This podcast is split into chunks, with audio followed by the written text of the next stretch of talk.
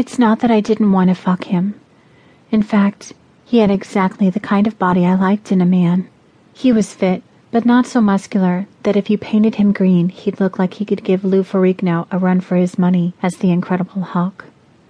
He had soft blue eyes and a boyish smile, but he also had that cocky look about him that you see in high school football stars and young businessmen.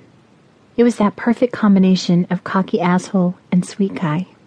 I got the bad boy I craved for the good guy I needed.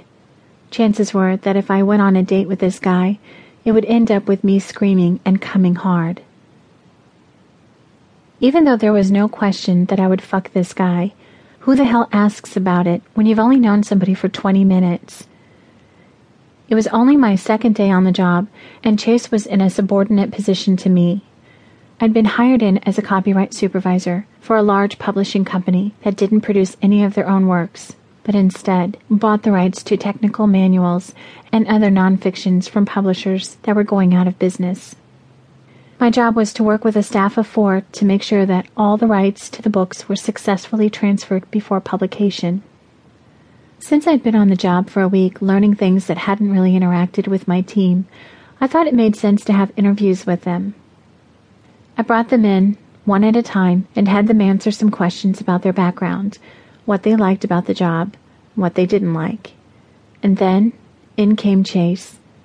I asked him the same questions. When I got to, What don't you like about the job? He said, There were no fuckable women here.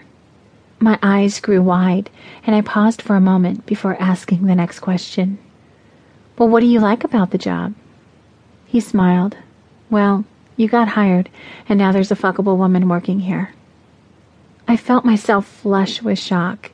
I wasn't sure exactly what to say, so I told him, Okay, get back to work. Then I sent him out the door.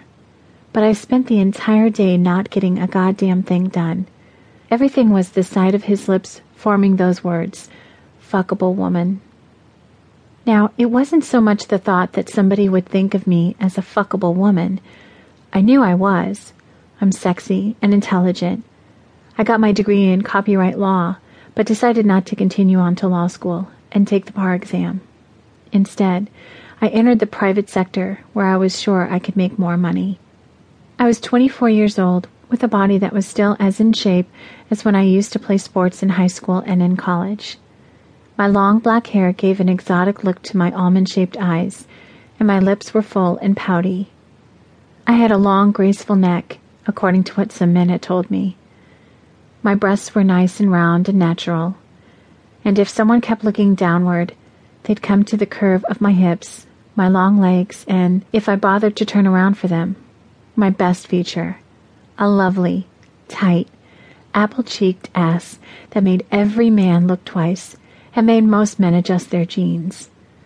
So I wasn't surprised to hear myself described that way. It was just amazing that he would tell his new boss that on their first meeting. I'd like to say that I didn't think much about it over the next few days, but that would be a lie. Instead, it consumed my mind. I went about my work normally, but I found excuses to call him in, giving him assignments to check on the history of the copyright, having him interact with the proofreader, and making him deal with the formatters. Any excuse I could give that would drag him in front of me, just on the hopes that he would call me fuckable again. Finally, on my third Friday on the job, an announcement came over the intercom telling everybody they could take the rest of the day off because the boss was celebrating his son's birthday and was leaving early anyway. I had to admit that the owners of the company were very smart that way. Whenever one of them was going to be absent at the office, they always gave everyone else the same option. I sat in my office and watched everyone file out but I decided I would take another 45 minutes or so to work out some details. About 10 minutes later, Chase walked in. I looked up at him, a little surprised because I didn't know that he was still there. He didn't say anything, just unzipped his pants. I stared at him in shock. Huh? What what are you doing? He said, Listen, since you've been here, You've called me seven times a day, and my workload has increased by, oh, about a hundred.